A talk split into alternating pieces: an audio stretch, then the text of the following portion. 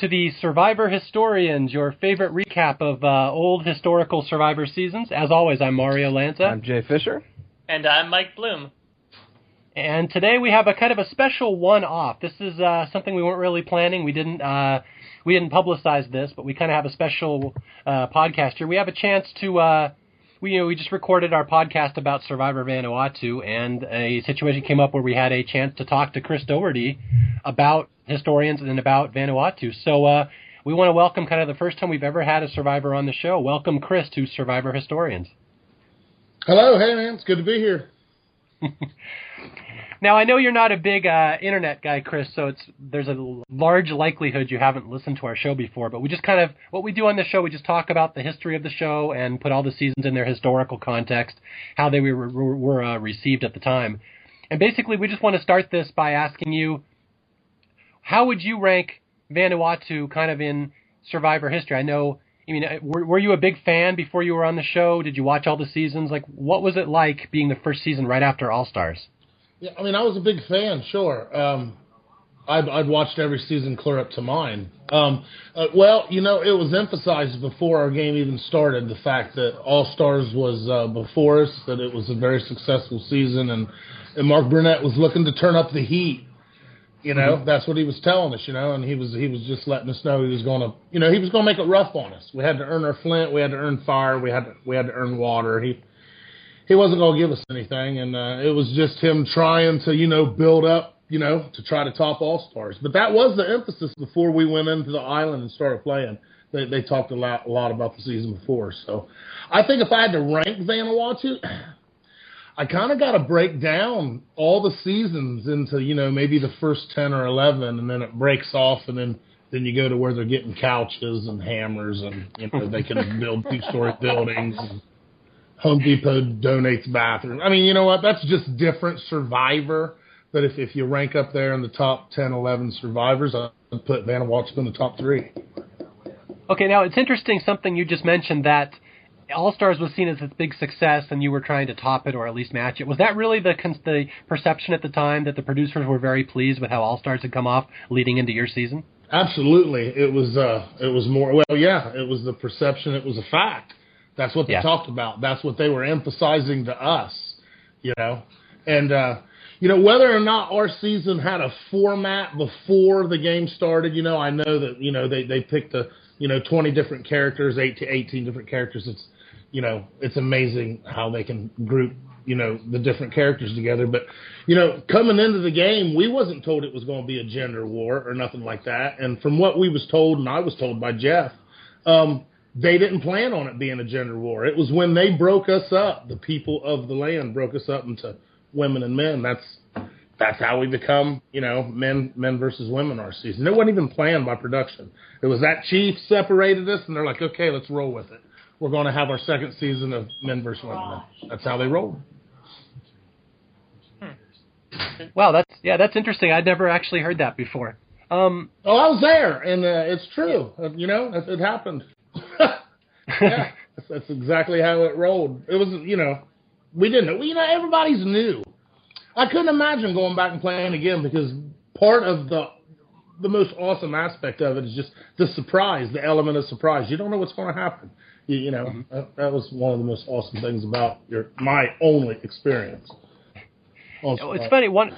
One other thing you just mentioned is that Mark Burnett kind of came out there and told you all that stuff. Now, I've heard a rumor that Vanuatu was the first season that Mark Burnett really wasn't as invested in or uh, involved in as, as he was with the earlier seasons. Is that true or is that false? Um, Mark Burnett, my season was uh, had a lot of involvement in the interview process, at least from my standpoint, and the process I had to get on the show. And then uh, he was there throughout the first week, of which you're just there, not doing nothing. You're on location, I guess. You know, it was five. We were there five days before the game started. So yeah, he was there. He was a constant. He was talking to us. Um, yeah, and then our season, he was there at that very first challenge and then you kind of seen him off and on. You know, you'd see him at a challenge, and then you didn't see him for a while because his kids and him were probably out somewhere deep sea diving and you know whatever they do. And then boom, he showed up at the last challenge. He was at the last tribal council. Um, he was on the same flight I was going home. So yeah, Wow. he was big time involved in my season. Now I've talked to survivors of late. That's never many. Never seen him. Interesting.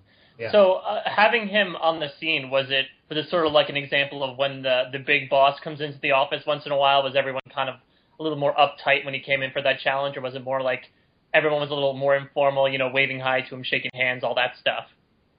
Um, I mean, there's no, you know, shaking hands. He's, you know, he's off doing his own thing. He's in the distance. He's, you know, he's he wasn't right there in our face talking to us at the beginning of the game before the game started. Yeah, he was right there, but you know, I didn't speak again to him. I spoke to him before the game started. The day the game started, I spoke to him, and I probably didn't. I know I didn't speak to him again until we was at the airport and the game was over. And it was early in the morning. We were in Vanuatu, and tension was high with everybody because you know, final tribal council. Everybody hates each other. And yeah, he spoke to me briefly at the airport, asked me, you know, what'd you think of my game, and you know, that was it. I I don't think I talked to him again until we were in the green room before the finale, and uh, he introduced me to his kids. So speaking, Chris, um, you said earlier that you you know they they weren't necessarily planning on having it men versus women until uh, the opening ceremony when they kind of split you guys up. In those Yeah. days, in those days leading up to the show, when you were flying out there and whatnot, were you hanging? Were you sequestered with just the men? Who did you see before the game started? Um, what happened is I flew out of Columbus here in Ohio, and I went out to L.A. and um, a rep from CBS Production, whomever, Mark Burnett Productions, I don't know. Um, there, there was a, a guy waiting on me at the airport, and and yeah, I seen Eliza. Um, I seen John Kent. I seen a number of people from my season. I seen Leanne. I seen Julie. Um, Julie was on my flight. Um, um, a lot, several of the guys was on my flight. Um, but there was no talking. Um, I had a, I had a, I had an alias. Um, I, I think my alias, I, you know, I kind of forget what it was. It, it was really similar to the one of Saddam Hussein's sons' names. But my alias is that's what they called me, you know, and they never called me Chris. And you know, I wasn't allowed to talk to nobody. There was someone with me at all time at the airport. And of course, they're you know they're getting you through customs and getting you through all that. And um, yeah, it's just it was just a long, boring, quiet flight. I was sitting on the plane by people I didn't know. Um, yeah, we landed in Vanuatu, and you're seeing the people you're playing with.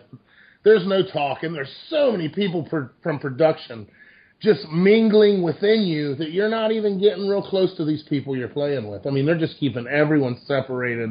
And, and if you're close together, something's happening where everyone has to pay attention. And yeah, they kind of rush you through, especially when you land on location. They threw us in vans. The windows were blacked out. Three, four production people, three, four survivors per van. You know, couple hour drive, and then boom, they throw you in a hut. I mean, it was Now- rushed. It was really rushed. One thing that you mentioned to me before, and we talked about it in, in our historians uh, the last episode, was how how you mentioned before that the the split between the younger men and the older men on Lopevi was already there before you even set foot on the beach. Can you kind of talk about that a little? Um, well, the the um, the alliance came as soon as we set foot on the beach. My season, we sat there and they did this ritual and they slaughtered this pig and and then you know, boom, John Kenney climbed the pole or not John Kenney, Brady climbed the pole and got the idol, and it started raining and I mean it was really weird when they when they would deal with that idol. It was like it would rain instantly. And you know, it was kind of spooky at first, but know, every time somebody touched the idol or the idol hit the ground, it'd start raining. But you know, that guy, that that chief was just like, okay, guys, you know, Jeff told us you go that way, and girls, you go that way. And uh, Jeff told us after the game, it was then and there, it was decided that we was just going to leave you as you were, and you were going to be the two tribes, men versus women. And as soon as we headed down the beach, the beach was had a lot of coral on it, a lot of dead coral where we started walking, and they had us right at the edge. There was really not much of a beach, so we was climbing on rocks, and I ended up next to Bubba. Mm-hmm. And me and Bubba had been in the same hut for five days, just silence, waiting for the game to start. They'd take you down to another hut and talk to you. You sure you're ready for this? Yeah, I'm ready for this. Okay, go back to your hut. Waited and waited and waited. Heard other people whispering in the hut, which is pretty normal, hard to tell. And then boom, we're on the beach, and I'm just like, I mean, it was on. But it was like, look, we need to stick together, and we agreed, and we was like, we'll go from here, and then it was like we got to our camp. The four young guys went out on this big piece of coral, sat down and started talking, and here sat us five older guys, the fat five. Here we sat. Average weight two thirty five. Average height six foot. Average IQ we won't go there. And yeah, boom, dude, it was on. It was like, okay, what's up? Hey, me and Bubba been talking. The next morning, Sarge approaches me. Of course, you know, the game started in the middle of the night. So I've already talked to Bubba. The next morning, Sarge, Sarge approaches me immediately, honor and all this stuff with the Army. And I'm like, dude, you're in. That's great. And Sarge is the one that said, if we're going to have any longevity in this game, us older, out of shape guys got to stick together because them four will tear us up if we keep them in the game and boom, that was it. You know, we went to our very first challenge. I failed miserably, and I was already safe. Now, you haven't been to tribal, you haven't tested anybody's, you know, loyalty or game. So, yeah, I was scared, you know, to death going to tribal. But before that challenge, we had made our alliance. It's funny you mentioned failing miserably at your first challenge. Do you think you could have climbed up that pole if they'd chosen you to get the Oh. spirit stone? Oh, hell no. No way. oh, man. I was sporting 230 with a ponytail, and I had on a wife beater. I was off to a bad start from the get go. Yeah. I mean, no, man. And that dude was hovering over me, and I'm like, you know, keep going, Jack. Don't pick me. And when he picked Brady, I knew. I thought, wow, this guy's probably got a chance at climbing it. Uh, speak, speaking of Brady, I was actually just a random question. Uh, when did Brady tell you guys that he was an FBI agent, and did you guys have any sort of like trepidations against him? Because I feel like of all the careers you guys had out there, FBI agent probably seems like the most sketchy for a Survivor player. Sure, sure. It would make you think twice. Um, I, I didn't know he was FBI until after the game. He never told me. Oh, okay. So he never he didn't tell anyone throughout the game that that he Well, that was I- his career. I, I don't know. He if he told anybody else, they never shared it with me, but he never told me. No, my first conversation with Brady was after the first tribal council, and Brook went home. We got back to camp. Brady's like, "I didn't vote for you." I was like, "Oh yeah, what's your name again, Brady?" Right, I'm Chris.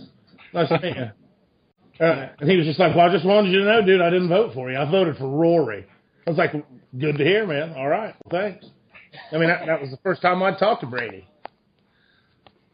Now you mentioned Rory. Rory is somebody we had a lot of fun with on our podcast because we we just love we just love telling Rory stories and doing Rory impressions. But Yeah. I know there's got to be some great Rory stories. What what was he like in real life, hanging out with him all the time? Was he as big as a pain in the butt as you think he was? Uh, Rory was Rory's funny. I find I really get Rory's humor, and um, for the game, um, my experience with No. Rory basically was because Rory and Sarge just didn't see eye to eye on anything. It seemed like Rory's number one goal in the game was to irritate Sarge, and it's true. Rory would disappear. He would. He would disappear. Rory would disappear with the machete, and you wouldn't see him for three or four hours. And that Sarge's blood would boil. I mean, he wanted to get rid of Rory. He come to me, we got to get rid of Rory. I'm like, no, we're not getting rid of Rory. But Rory was funny, you know. He was fun to talk to. Um, I felt responsible for Rory going home. Um, the reason why is because I, I was counting on Julie and Twyla. And I did. I told I told Rory, you're safe. You're not going home. And he did. And you know, I, I know Rory has mixed feelings about me, and um, they've changed from year to year. You, Rory used to support the fact I won, but lately I've heard that he doesn't. So it really doesn't matter. But I like Rory, and he was fun to play with. Um, he was more comical watching him than being with him. Yeah. I've heard that about a lot of the characters over the years. The people that you enjoy watching on TV were not fun to hang out with in real life. That's what I've heard, so it doesn't surprise me. Yeah, but I mean, you know, Rory, I got to play the game with him for a while, and we enjoyed, you know, we enjoyed. it. I enjoyed watching Roy during the game, and it was only because of him and Sarge. They just, they were a mess. They were at each other's throats every day. Now, was he the only one that that uh, Rory didn't get along with? Like you got along with Rory fine, right? Yeah, oh yeah, I got along with Rory just fine. Yes, because at the very beginning, it was me and Bubba talked, and then um, who else ended up talking on the beach within our alliance was Chad and Rory. Chad and Rory had already talked and decided, hey, they were going to watch each other's back. So, you know, Sarge approaching me the next morning, you know, and just saying, hey, look, you know, we all need to stick together and, and beat these young guys. You know, Sarge just confirmed that all five of us was together and, and, you know, yeah. But Rory was a part of it from the get go with Chad. So Rory had him an alliance with somebody to the end. He had set himself up like me and Bubba was going to do the same thing. Mm-hmm. Now it's interesting. One of the things that I'm always curious when I talk to people who played Survivor is when you're watching it, who do you think the big character is going to be when this thing shows up on TV? Like, like when you're playing the game, and you, are you thinking along like, oh, the, the, America's going to love this guy or this person? Like, I'm just curious, who did you think would be the big star of the season, the best character when you were playing? Never, I, I never thought about it. No, I never I, thought about it. No, I never thought about it. I didn't. Okay, then I'll, I'll follow up that question with at the time, like Amy at the time was seen as the big breakout character of Vanuatu. Did that surprise you when you heard that she was kind of the star of the season? Amy? The, the yeah, she was like on the inter- on the internet. They all talked about her at the time. Yeah, well, sure, absolutely. Um, yeah, yeah, Amy was a big player in my eyes because all along during the game, I had perceived Amy as making all the decisions within the Women's Alliance, and you know, so yeah, I I, I feared Amy. And the, I knew to fear Amy because I had an inside scoop because Julie had told me. Julie's like, hey, look, you know, I, I betrayed you and, you know, I know you're disappointed in me, but I'm going to campaign for you to be the last guy here. And this is how you can do that. You just need to make sure you never negotiate with Amy. Because if you try to negotiate with Amy, then you're negotiating against the women and Amy's going to slice your throat. She's going to send you home. So it was my impression that, okay, don't F with Amy. Amy's the big dog on the porch. I'm not going near. Julie told me not to do it. So, but by the time the game was over and I sat back and watched it on TV, well, Amy really wasn't making the decisions. Leanne was. Yeah. And that shocked me because all Leanne did was sleep. I'm telling you. I'm telling all three of you right now. Leanne slept. Morning, noon, night. Leanne slept. She'd wake up, uh-huh. eat, go lay down in the hut. Wake up, go to challenge, go lay down in the hut. Get up, have some supper, go lay down in the hut. Yeah, that's all. Leanne slept the whole time she was there. She probably slept more than anyone in Survivor history. But she was still the one making the decision. But apparently, when she was awake, she was like, "Okay, you know what? We're keeping Chris. Eliza's going home." Or you know, I don't feel good sending this person home. There, yeah, she was making all yeah. the decisions. Sure. Yeah, I would like if you could talk about kind of the dynamic between Amy and Leanne because I I find them fascinating. Like, I think if if for some reason Survivor had if Vanuatu had worked out a little differently and you hadn't won, obviously. I mean, think, we're thinking Lee, Amy and Leanne are kind of run it to the end. Like, what was their dynamic like? Would they have been like the JT and Stephen of Survivor, the first female JT and Stephen, if they had made it to the end? What were they like when they worked together? Um, I, I, yeah, I do. I think they would have been because you think about it. They they were working together. They were making decisions together. I mean, it was they were collectively coming up with a decision. But you know, if Leanne didn't feel good about someone, Amy would accommodate Leanne, which isn't surprising. Amy, you know, Amy is a lesbian. Amy goes both ways. Amy likes women. Amy likes men. During our season, Amy liked women. She didn't like men. Last time I talked to her, she was in the men. So that's just Amy. Didn't know her that well back then, know her that well now. But knowing Amy, Amy was just accommodating Leanne. If Leanne felt iffy about something, Amy accommodated with her. Okay, well, we'll do what you think's best. But on the side, you heard Amy, you know, and Amy's not stupid. Amy's very smart. Amy's telling them in her interviews, you know, well, you know, if Chris goes on a streak and wins some challenges, you know, it's not going to be good. I mean, Amy knew you know, she was very smart and calculated with how she played the game. Because when I won that immunity challenge with the shuffleboard and Amy Amy's head was in the ringer, that day she never left my side.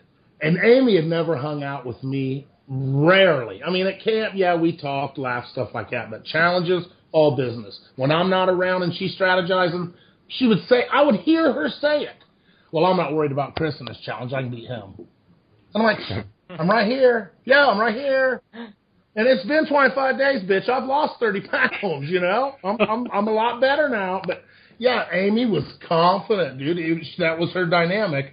And then Leanne was kind of that hidden person in the shadow that, that she was the surprise. She was the one that I was like, wow, really? Leanne made that decision? You know, I I figured she slept through that meeting. But you know, but no, absolutely, they could have easily went to the end because they had Julie, which Julie was just happy to be back with the women. They had Eliza, who didn't have one single ally in the game except for me, just because I needed her and I wanted to use her. Well, like everyone else in the game, used Eliza. I was just the one that used her and dispensed her altogether. But you know, they had her, which she wasn't a threat to them, and then they had Twyla and Scout. They were a mess. They didn't know what to do. If they jumped with me, they were final three. If they stayed with them, they were final five. So yeah, absolutely, they were in a position. If if I was gone, it, it, it would have probably been Amy and Leanne. Okay, now if those two get the end, who do you think wins between? I the was two just of them? going to ask that same question. Yeah. Yeah, Well, I'm on the jury. I'm voting for Leanne.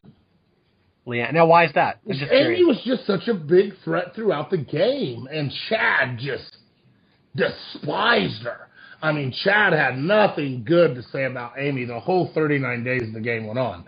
I mean, Chad just, Amy was just very confident and walked around with her shoulders squared and her, you know, she was, she just had this air about her. It was cocky. I mean, and when the women had the numbers and Rory went home, oh, getting back to camp, dude, it, it was unbelievable. I mean, it was like I curled up in the fetal position, dude. I've been whooped. I was like, man, them bitches got me. I ain't saying a word. And Chad and Sarge went off, and I'm just like, wow. I mean, we're we're done. We're cooked. I mean, we're in the kitchen and they're baking and we're getting shoved in the oven. We're done. You know, I mean, I was ready to surrender, and Amy, Amy was very, very outspoken, and you know, let let us know, you know, you guys are done. So yeah, she was a player. Now, you said you would have voted for Leanne. Do you think Leanne, uh, uh, Leanne would have won the majority over Amy? Uh, well, let's see. Let me break it down. Chad would have voted for Leanne, obviously. Um, Sarge, uh, I don't know. I couldn't tell you. Um, let's see. You got Julie and Eliza left, and then you know you'd have had Scout and Twyla on the jury as well. Um, I would have voted for Leanne. Um, you know what? I, I, it's a good chance that, that that Twyla would have voted for Leanne. I don't know. Yeah. Scout. It's hard to, you know, that's a good question. I don't know. You know, I don't Yeah. know. Good Well, question. what you're And you have to think- what you're saying really is breaks- it's probably near like a four or three vote. It's really close then, either way. Yeah, I think it would be a close vote between Amy and, and Leanne. Sure. And of course, we don't know what would have happened to put all those other girls on the jury. I mean, Leanne or Amy would have had to lie to somebody, so who knows what the dynamic would have been to get to that point. Absolutely. And plus, they would have had to got by Julie and Eliza in challenges, and Eliza was very, very strong in challenges. You know. Okay, one one one thing that came up in our in our podcast is when we we all watched it, we all kind of came to this this this this uh, feeling independently that the second half of your season really kind of breaks down to a battle of wills between Amy and Scout. Would you agree with that? Like them just just they just didn't like each other, and it just kind of that you winning is a is a side effect of them just going at each other and Scout just ripping down Amy's little world. Would you agree with that? Oh, sure. I mean, it was definitely one of the many elements that led to me winning. Sure, absolutely. Yeah. Yeah. I mean, yeah, they were they were very very. Well, they they you know they had major problems by day thirty, you know, 37, 36. and you know Twyla there, you know Twyla was just like an infection in their wound, you know. I mean, swearing on her son, and Amy and Twyla had words. I mean, Scout and Twyla come to me and Chad in the middle of the night, sleeping by the fire, the very first night of the merge after Rory went home, and said, We don't like where we're at with the women. You know, this, this game's not over. The very first night. And Yeah. that, that just boom, that's what gave me and Chad the glimmer of hope. And then that next day we had that water challenge where you're running back and forth in the water. And well, Sarge was just a beast. I mean, he's running, climbing that pole, getting his flag, diving. I mean, he blew everyone away. And it was a blessing that he did because when we got back to camp, I mean, just right in front of everyone, Amy's like, well, as soon as Sarge, Sarge doesn't have immunity, he's going home. She made that clear. Yeah. I mean, he's too strong. Right. I mean, she knew. And, uh, well, I mean, I believe, you know, that might have been the challenge before, but yeah. So Amy was definitely a, oh, wow. And, well, crazy. Wow. Well, we saw we saw a lot in the episode of her and Scout kind of each other at each other's throats. I mean, we saw Twyla too, but the Amy and Scout dynamic is the one I'm most fascinated by. Were there a lot of fights between them that we just didn't see? I mean, were they just at each other's throats all the time? Um, it was the most heated after Leanne went home, and and it really opened up. I mean, we're sitting there at camp, and um, I, I think I'd already won immunity, and, and Amy Amy was fuming. Her game was over, and the reign the reign was over. The, the women had fallen apart, and uh, a- Amy had said something. The biggest argument I saw was Amy was like, "Okay, well let's let's go ahead and cook up some manioc." You know, this root that we had, and let's get some coconut and cook it up. And we still had some seasonings and stuff, and you know, she was ready to cook up some food and eat. And and Scout spoke up and was like, "Well, look, you know, there's still, you know, five or six of us that's going to be here, and we got a ways to go, and you know, we need to conserve the food." And oh my lord, it it it erupted, and so you know, like it was like the cat fight. I mean, they they just started going at it, and then ever, you know, all the other girls had something to say. Twyla defends Scout, and you got Julie defending Amy, and yeah, it was uh, it was definitely entertaining for me. But, but yeah, they they was uh, they didn't like each other. Like I told you, man, I talked to Burnett at the Vanuatu airport, and you could cut the tension with a knife. We're all standing there together, and nobody. I mean, there, there's a lot of bitter feelings harboring deep within a lot of people. I mean, me, I'm pretty spunky. I'm pretty happy. I'm thinking, oh, I don't win good, you know. But man, it was ugly. People were. And I'm sure doing all those cat fights, you were just laying there in the hammock quietly, right? Um, well, I Not, was, I not, was, not participating. I was laying somewhere quietly. I mean, you know, there's a time you speak, and there's a time you shut up when you're around that many women, and you you figure that out, and you you'll be okay. You just got to figure it out. But you know what? You've got them. Oh, Twyla. Twyla really turned a lot of people against each other more than you. I mean, just Twyla's interaction with everyone and the way she talked to Eliza. I mean, yeah, I'm just amazed that you focused on Lee, you know, um, Scout, and uh, you got me all flustered. I'm amazed how you have focused on Scout and Amy not getting along. Mm-hmm. I mean, you, you've Yeah. seen that. Wow.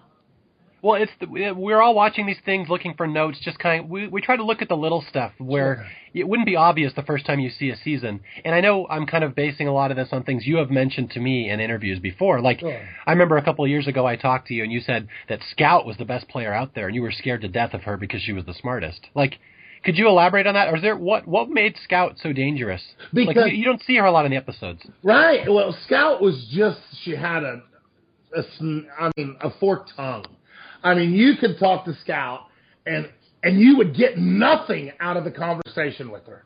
I mean, she could dodge a yes or no answer better than anyone. I mean, anyone. I mean, and you would think she's saying yes, but not no, really, she didn't say yes. I mean, if you make an agreement with Scout, you know, like, hey, Scout, you know, I'm in a pinch you know, what are you and Twyla going to do? You know, what are you thinking? Could we vote for Eliza? You know, do you think anyone else is on board? Are we going to vote Chad out? Well, you know, she would just come up with an answer like, well, that that's what we're thinking about doing. Um, well, I know Twyla's on board. Well, so are we doing it? Well, I don't know what else we would do. Well, I mean, are we going to go through with this plan? Well, I, I talked to Twyla and she's in. Right. So who are we voting for, Scout? You know what I mean? I'm getting pissed just talking about it. Okay, Scout. So what are we doing? Yes or no? Is is Eliza going home? Well, that that seems to be the consensus. That's Scout. I mean, she was brilliant, and she would do it at tribal. And then at tribal, I, I give her a little respect. She called me out. She did big time. I threw a lot of bullshit in the air. I had no choice, and Scout did. She called me out.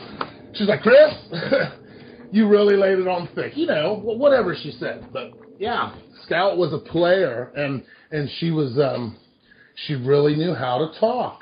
I mean, she could she could smooth people and they wouldn't even know it, you know, and and uh she was yeah. She she she controlled a lot of what happened. I mean, I, I don't, you know, I would have liked to have seen the, the jump before Chad went. I would have loved to have seen Chad in the final four.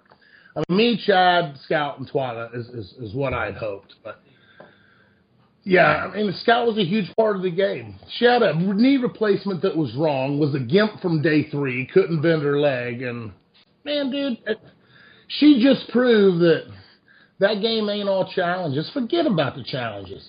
I mean, she she played a good game. So, Yeah, she we really focused on her in in our historian, just talking her up because I think she's a fascinating character that never really gets any respect. Nobody ever talks about Scout. No, you're right, dude. This is the first conversation I've had about her in years. And yeah, I mean, Scout Scout kind of was like the type of player that all she could really do is just sit and play chess and move everyone around, you know, and and that's what she seemed to do. And uh, yeah, Scout was a very good player, or she wouldn't have got to where she was. And that that leads us into a follow up. If you had chosen Scout instead of Twila to take to the final two, which obviously is a stupid decision, but what do you think? I mean, do you think you could have beaten her against all those women? No, I don't think so. I think I could have beat. I, th- I was confident I'd beat Twila. I would have beat. I, I'm really confident I would have beat Eliza. Yeah. And um, you know what? I don't think I could have beat Scout. I really don't. I don't think I'd have beat her. I think. I think. I think. I think Leann would have voted for. her. I would have lost Leann's vote for sure, and possibly, possibly Eliza's vote. Because Eliza just hated Twila. I mean, and Twila deserved it. She deserved every ounce of hate that, that Eliza had for her. And I could have lost Eliza's vote. I don't think I'd have beat Scout.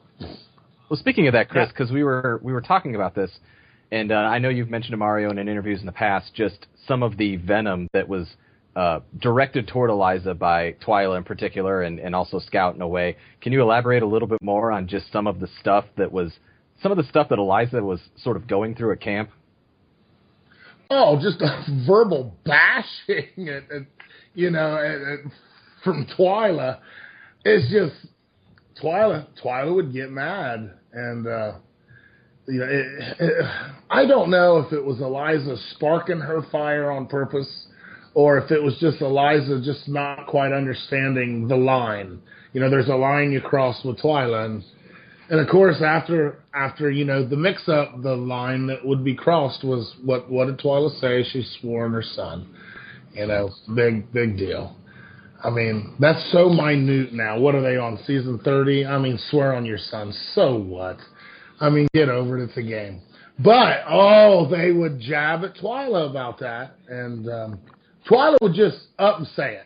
She would just tell Eliza right to her face at camp. They'd all be sitting there. Eliza would say something that Twila didn't like, and Twila would say, Eliza, you don't even deserve to be here. The only reason you're here is because we're all using you. You're not going to win. You're never winning, Eliza. It ain't going to happen. I'll make sure of that. You're not winning. You shouldn't even be here. You shouldn't have made the merge. And I'm like, you know, I'm just sit there and I'm just amazed at this. And Twila would just tell her, but Twila would tell anybody that.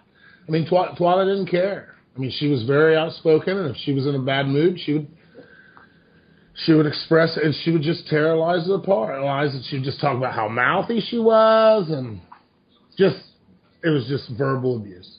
I mean, I don't know Now- how else to describe it. I mean, if you ain't got nothing to say in that situation, you know, don't say nothing at all. But Now, was Scout abusive to Eliza too, or would Scout do it in her Scout way of just kind of needling her? Um, Scout would be uh, well, just not as brash as Twila, but absolutely, you know, Scout would make sage comments about Eliza on a regular basis. Absolutely, you know, it was like Scout felt Twila's pain. You know, Twila said something she shouldn't have said, and and it was bothering Twila, and she was taking some slack for it, and. But you know what? Before that ever happened, Tw- Twila was negative and didn't like Eliza, and was very, very selective in when she talked to Julie. Had very little to do with Julie, and, and you know until towards the end when she knew Julie was going home. And yeah, um, it was uh, it was crazy. I knew she was abusive enough to Eliza that it was just it was a ringer. I knew. I thought there's no way Eliza's going to vote for Twila. She just called her a dumb bitch. It ain't going to happen, you know. It was that bad. Now, I'm curious. At what point did you think you had a chance in that season to win? At a certain point, I know you've mentioned before that it looked hopeless for you. The producers were telling you they were worried you were going to quit. I think you told me that once, right? Well, that they were worried you. I had one guy one time when uh, when they voted out Chad. When Chad went home and I was the last guy, and I was just I told the girls before we went to tribal, I don't give a shit who I piss off. I don't care what any of you think. I'm not voting for Chad.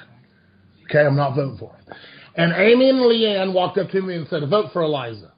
It's just a throwaway vote." don't vote for Chad. We're not going to be mad at you at all. Vote for Eliza. I'm like, fine, then. I'm, I'm going to go ahead and, and I'll vote for Eliza. Well, the turning point for me, when I thought, okay, I got a chance to win, of course, is when Leann went home. When we voted off Leann and Eliza had jumped over, absolutely, right then and there, I thought, if Twila continues to play the brash game she's playing, I'm going to just hang on to Twila. And if I'm at the end with her, well, I'm, I'm probably going to win. But yeah, I knew right then and there. Because then it was there, there was no doubt. I mean, I was good for a couple tri- I felt like I was good for a couple tribals after that, for sure. Yeah. Mm-hmm. I mean that that's that set me up big time. But you know, it's you know the deal. You know, it was crazy, dude. Oh my god, I would hate to play now. It would be horrible. Now, hidden immunities and this other crap they do. I mean, it'd be nice staying at a Hilton like they practically do anymore, but. Yeah. Now, one of the players we focused on a lot in our in our historians was Julie.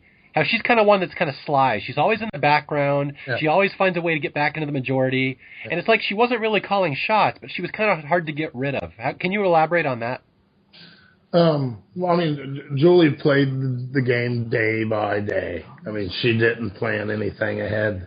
She just thought every day I survive, it's a good day, and that that's how she played the game. I mean, she the women were strong, and and she was in an alliance with the women where she was safe, and you know we had we were mixed up.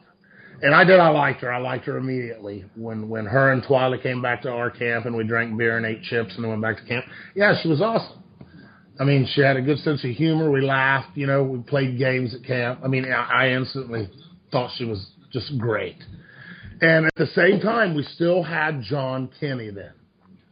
So letting letting Julie in and placing her ahead of John Kenney was easy.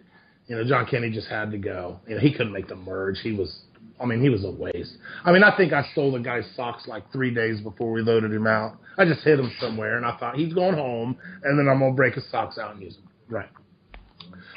So yeah, we pulled Julie in, and sure, absolutely. Um, when, so when Leann goes home, and then we got rid of Ami, is when Julie really started playing the game, of course. And uh, we went to the volcano together. But the deal they made me, Eliza and Julie come to me, and they told me, and they never even showed this conversation because I, you know, I never even took the first step to to doing it. But they come to me and they were like, "Look, Chris, here's the deal.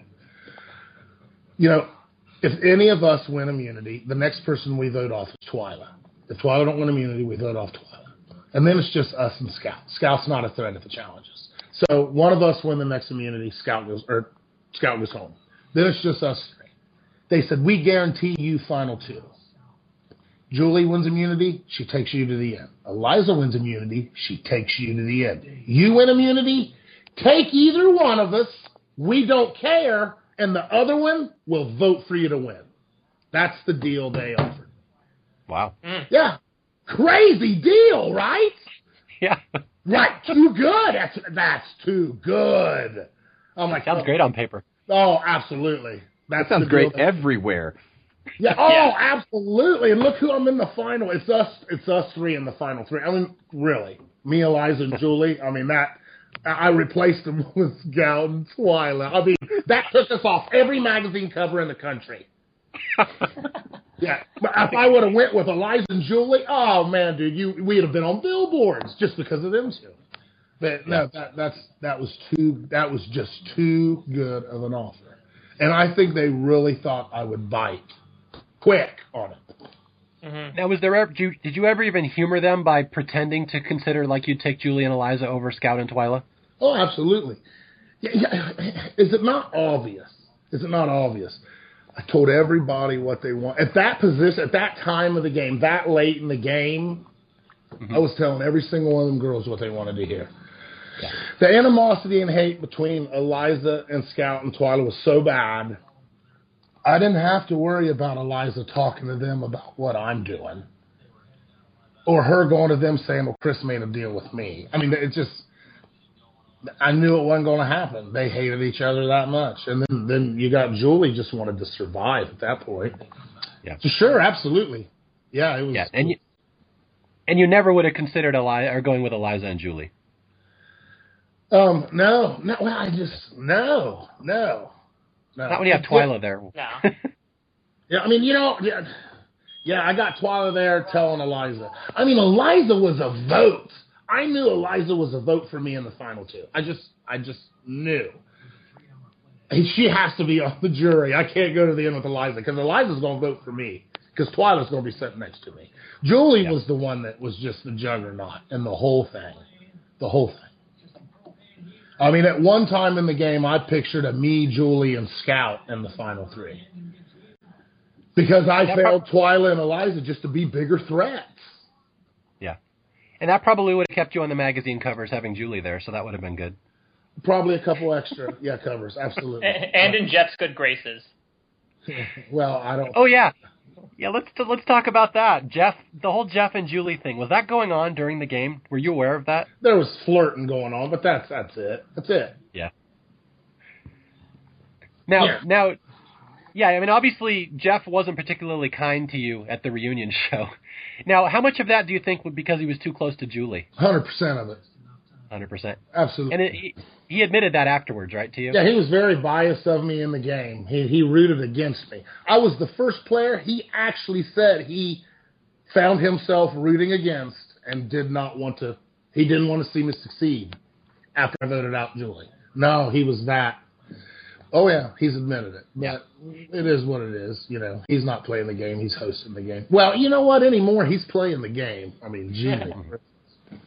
Yeah, it's funny. We when we've talked about that before, how that reunion show is so uncomfortable to watch because Jeff is so clearly doesn't like you, and people have kind of called BS on us, saying, "No, you're just making that up." And I'm like, "No, let's ask Chris about this because I'm sure he'll back us up 100 percent on this one." Yeah, no, no. Um, you know what? He and him and Julie ended up dating for three years, and and and during that time, when you know the first year they dated, you know, Julie was pretty much with Jeff and all his people, and you know what Jeff does, and and she finally was like, well, hey, look, I wanna I wanna hang out with my people. So you know, me and and two or three other people from our season got together with Jeff and Julie on a New Year's Eve, and we celebrated New Year's Eve with Jeff, and uh, it was a great time but you can just tell. excuse me. You can just tell that Jeff, Jeff's not a big fan of mine. I mean, just yeah. I mean, if you're sitting back making his girlfriend laugh and and she's still friends with you after you sliced her throat in a game for a million bucks on national TV, and yeah, he, he I think he has major issues with me. Mhm. Do you think he still does? I'm just curious about that one. Sure, I think so. Yeah, Yeah. I do. Because Well, because um, go ahead. I would say he does, man. I don't know. I, I don't know. I mean, it's it's pretty. I mean, pretty well known by now that Vanuatu was not considered a very popular season at the time. I mean, the fan base never really got behind it all that much, and I know you you got a lot of abuse that a lot of other winners haven't gotten, where people just didn't like you and they'd kind of say mean stuff to you at the at the autograph shows. Like, how much do you do you think Jeff? uh, It had to do with Jeff kind of not selling your win at the end. Do you think that had a lot to do with it? No, I don't think it had a lot to do with it. I mean, I don't. I don't think him not selling my win at the end had a lot to do with it. I mean, there was two or three things he did during the finale that was obvious to me. I mean, Chad had something to say about my game, and he cut him off immediately. And Julie, at the same time, even told me that there was times she had something to say, and she she was never given a chance by Jeff. Well, yeah, I think so. And then you know, I've seen him dodging me a couple times. So it, it's just it is what it is. I won. That's all that matters. I don't care what Jeff thinks. Well, I mean, and this is something we talked about on our show a lot that Vanuatu wasn't particularly a popular season at the time, but it's widely considered one of the most popular seasons now. I mean, I'm, does that surprise you that it's kind of done a boomerang like that over the years? I think I think them changing the dynamics of the game has made my season more popular because it, it, it was still kind of raw. It was still Survivor, three days and you're gone. You know, that's it. Case closed. You know, I'm not hiding an immunity underneath the root for you to have a second chance. And you're not going to another island by yourself and eating fruit where everyone else plays the game. Yeah, it was Survivor three gone. If you don't survive them three days and go to tribal, you're gone. It's done. Walk down the cold blue path. Goodbye. So, yeah, earn everything you get. And Home Depot's not going to ship a crate to you. It's bull crap. They didn't ship me no crate. I got no Home Depot. I got nothing like that, dude. I got root. I got chocolate cake that shot out of me like a Cuban missile. That's the kind of stuff they did to you back then. They'd mess with you. They'd be like, watch, they ain't eight in 20 days. Give them chocolate cake. That's a laxative. I mean, dude, we were jacked with, screwed with, laughed at. And when we tried to have any kind of mutiny, it was like, we'll ship your ass out of here. We don't, you're, you're not doing anything. You're doing what we say. You're under contract. Now I just, I hear these fluff stories of, you know, people getting treated and, you know, we'll take a couple hours and think about whether or not you want to continue to play and, you know, here's a couch. Since you mentioned mutiny, I'm just curious about that as well because I know I've read about the first season, the Borneo season, how the players threatened to mutiny all the time and the producers were scared to death. Like, were there actually times when the players would mutiny in Vanuatu? The only or threatened to. Well, threatened to. yeah, you know what? Uh, Scout, Scout, you know, just gave a weak effort. It was uh, it was down to me, Scout, and Twyla, and this was really the only time. And uh, we had to row over to the island across from us, and you know, from the beach, it looks like you're a hundred yards away, but we was in a canoe that leaked, and we didn't have no water. And Then we walked that stupid trail and looked at everybody else's torch which I don't even think they do that now, do they? No, if they do, they don't film it sometimes. I mean, they don't air it. Yeah, so we walk out, tra- and you know what? By the time we got to our challenge, we were all real, real thirsty. And, and, and Scout told, you know, the production person with us, you know, we're not doing this challenge until you get us something to drink. We need water. So this chick's like, well, no, we're not giving you water. And Scout's like, look, there was a hole in the boat, blah, blah, blah, blah, blah. Scout's arguing with her. So she's like, okay, hold up. So she gets on the radio and she calls Doug. And this guy, Doug, I mean, he was like third in charge. He was right behind Tom Shelly. I mean, Doug, the guy with the beard, I mean, he's the dude I knew from all the interviews in LA. Here comes Doug about 20 minutes later. And, you know, scouts held shit up. Wow. I mean, Doug walks up and just rips Scout a new one. Oh, ship your ass out of here as quick as you've been here 38 days you ain't doing this. Go do the challenge. You're under contract. And walked away from her. And the production chick looked at Scout, and Scout's like, well, it looks like we're doing the challenge. And it was over. Now, I mean, there was nothing to it. Mutiny, no. It was a weak attempt at getting something to drink. Of course, I didn't want, I'm like, no, nothing to drink. I mean, I didn't want them to have anything to drink. I didn't know what we was going to be doing. But yeah, that was it. No, I mean, everybody kind of it was just so early and and it was the ninth season. I know it didn't seem early, but it is now, and it was everyone was just cautious of not doing something wrong. I mean, we're under contract. I mean, I remember sitting there when the game's over, the doctor's done had his thumb up my butt. I took a shower, and I'm sitting there with all this food, not even wanting to eat, wanting to go in the hut and party with everybody else. But the psychologist is saying, well, let's talk first. And I'm like, you know what? I've been sitting here with you an hour, and there ain't shit to talk about. Am I under contract still? Well, I mean, the game the game's over. I mean, can you tell me what to do still? No, not really. I was like, I'm going in the hut. I mean, and that's how it was back then. I mean, it was like, you know, nobody wanted to screw up and get kicked out of the game. So, no, I mean, there there really wasn't nothing where people was, you know, rebelling against what they were doing. I'm always really interested in. I don't think we hear enough stories from former survivors of what exactly happens after the game. So, what what exactly like psychoanalysis did you have to undergo as soon as you went through that tribal council, especially your final tribal council? My final tribal council it ended. Jeff says it's over. Jeff takes the takes the bucket and leaves. So Jeff walks away. He's gone. And uh, production people take the jury and the jury leaves and they they they walk off into the dark.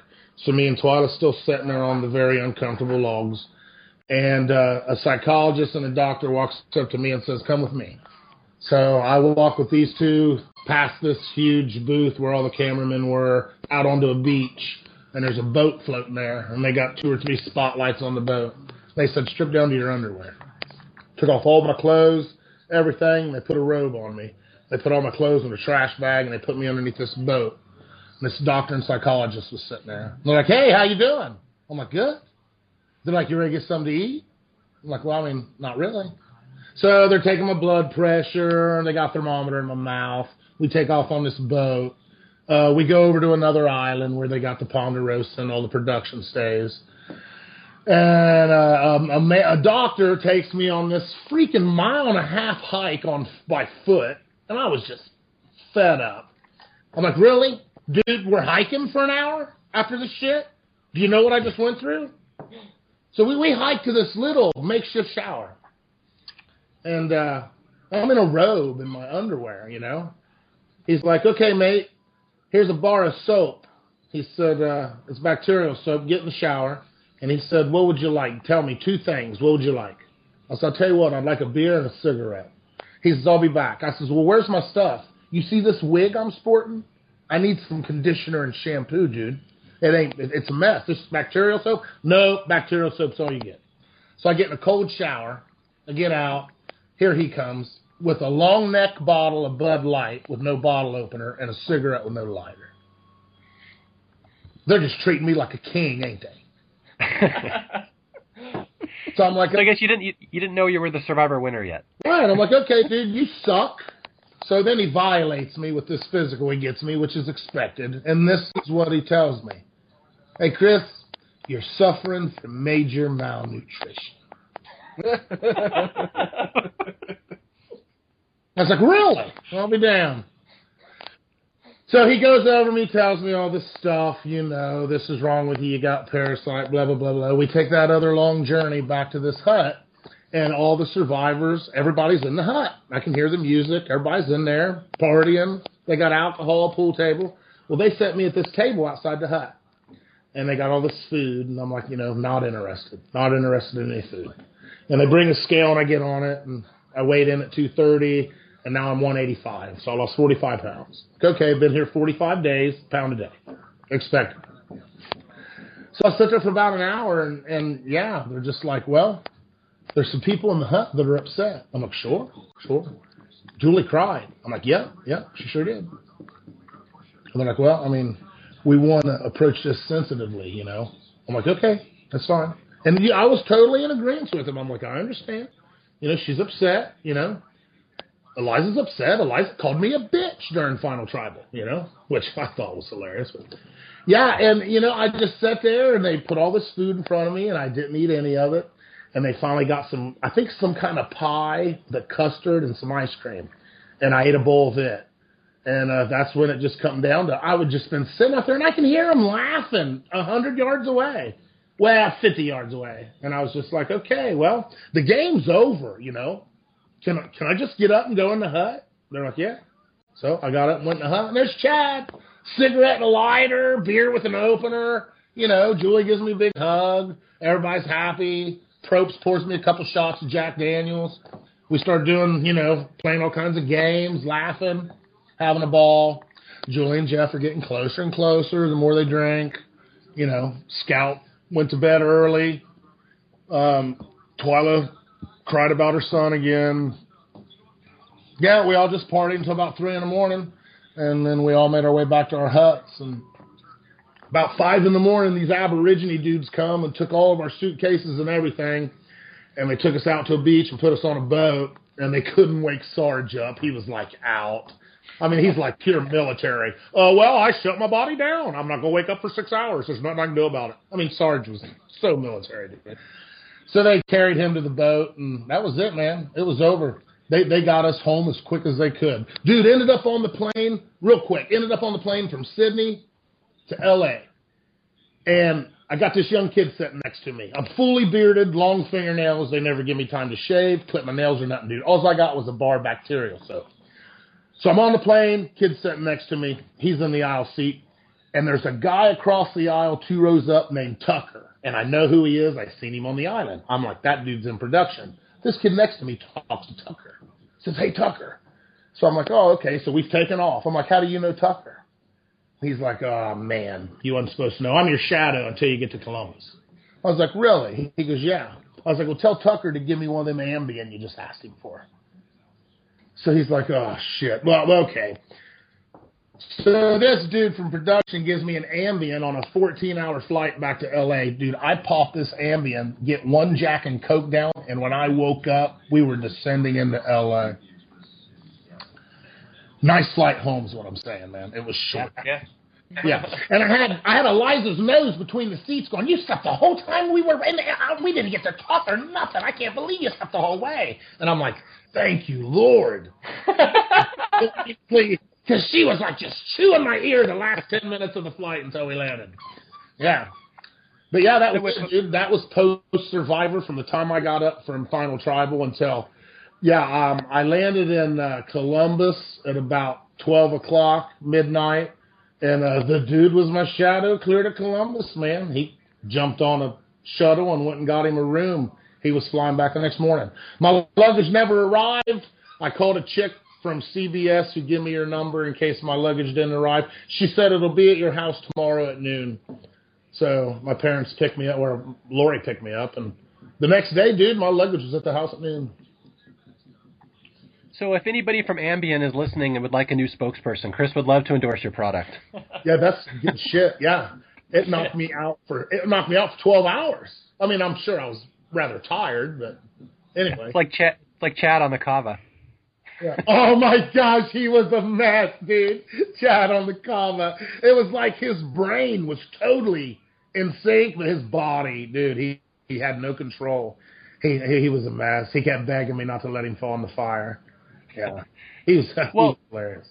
Yeah, we thought we thought kava was like an alcohol, like you get drunk. Except someone emailed us and pointed out that it's more like a hallucinogen. It's like LSD. Yeah, that's what it is. So he was just tripping balls, basically. Yeah, he was tripping balls. Absolutely. yeah, he was a mess. He was giving away jury votes because he wanted to live through the night. I mean, he was talking total trash. It was funny, man. He was really funny. And then what does he get for getting sick? He gets this delicious food brought to him, corn on the cob, and all this. Uh, and that's something that me, me, and um, uh, Eliza and Ami never got to experience. Was good food. They gave us this horrible, rotten, rubbery chicken that the dogs would be licking on. I mean, there's this chicken on this little rotisserie fire right in front of us, and these dogs are walking up, licking on it, biting on it. Chad's like, "Yo, dude, how can we get some chicken?" And I'm thinking, well, they're not going to give us that chicken. They got some good chicken somewhere cooking, you know. No, dude, that guy, dude, grabbed that chicken right in front of us. The dogs have been gnawing on, handed to us. There's just some chicken. Yeah. And of course, we were like, thanks, and started gnawing on it, you know. It was rubber. But Chad got sick, and dude, they brought him all this nice, good food in the hut, and he, he got pampered. It, he was hilarious on Kava. It, it would. It would jack you up. And then, Well, making it, them making it in front of you just made you want to throw up. Why is that? Well, because they they made the girls go off and work. They had to like slaughter a pig and get all the food ready. Where the men sat in this hut with the chief, and the chief sat there, and there's these two boys sitting on each side of him, probably seven, eight years old. And he opens up this big banana leaf, and there's these kava roots in there. He looks at us, he picks up a kava root, breaks it in two, and hands it to that little boy. Breaks up another one, hands it to the other little boy. Little boys throw the kava root in their mouths and just start chewing it. And I mean, their mouths are packed, dude. Their cheeks are bulging. They're both just chewing away on these kava roots.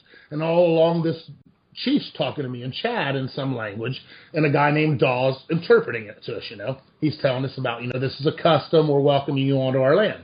So, five, six minutes, let's say, pass. And the chief opens this banana leaf back up and holds it underneath this little boy's mouth. And this little boy says, Kapah! And spits that big wad of chewed root into that banana leaf. He rolls that banana leaf up like a tortilla, holds it over a half a coconut shell, and squeezes it and drains everything out of that root that boy chewed into that half a cup. Does it with the other little boy, and then hands me and Chad the half coconut bowls. It's like, drink up. I'm like, serious. And it, looked- you know, it looked like mud. It looked like mud puddle. So yeah, so we drank it. So we both drank it down. I mean, these they filled him up. You know that he just rang every drop out of it. It was basically them little boys spit, and that's what they do. Them little boys do that, but it because it prepares them for when they're of age to drink the kava. Which, dude, they're drinking the kava. They're just not getting to drink it out of the bowl. They got to chew it up. and that's part of their ritual. That's what the little boys do to a certain age. And man, dude, once you drank out bowl of kava, your lips went numb, your tongue went numb, you felt like your tongue swelled up. No, duh, duh, you slurred, you couldn't talk. And of course, Chad lost all functionability altogether. Yeah, it, it would just mess you up. Yeah, I mean, you were you were like a kite. You just it Yeah. was it was really strange. Yeah, it was amazing. Now, I know. What? I was gonna say I I know Jay had a question about that whole ceremony with the pig exchange and everything. How ridiculous that whole thing was. Yeah, what, what was Um, It was Yeah. a weird thing because you know we saw it on TV. You guys bring you know they give you this pig and then you Yeah. have to go there and, and customize the pig and then you even had a confessional where you talked about how you know they gave you the pig back and you just set it somewhere. Like just how bizarre was that whole thing? Well, I mean, it was strange, man. It was just part of the deal they had with the Aborigines there. I think you know it, they wanted us to visit one of their villages as an award, and and you know part of that ritual of visiting a village of these people was you, you had to bring them a gift. So they get us this pig we had to keep at our camp for a couple days, and the pig suffered. It was skinny, and we didn't have no food for it, and it crapped all over the plane. They had to fly us to this island pigs flying all over the plane and yeah we didn't even know what he was doing with the pig. And then you know we give them the pig and they give us the pig back. I'm like okay you know we did the big pig exchange and then we got the rubbery chicken. Well when we got back to camp the next morning i asked a dude from production i'm like yo where's our pig? He says what do you mean? I said they gave us a pig. We swapped pigs. Where's our pig? Oh you don't get that pig I said, they gave us the pig. He said, no, you don't get that pig. They're not going to let you slaughter a pig on TV. I said, "Oh, okay. So, we didn't even get to keep the pig. Yeah, that was a joke, dude. That was a big joke. Yeah, you're right. Well, well, that's funny. They let him slaughter a pig in Australia with Mike in season two. I guess by season nine they weren't doing that anymore. Well, dude, on season nine, he slaughtered a pig right in front of us with a freaking club the very first Oh, yeah? night on the beach. I mean, he hit that pig so hard in the head, blood squirted out of its nose. yeah, they slaughtered a pig right in front of us, but yeah, we never got that pig in exchange. Not at all. Uh-uh.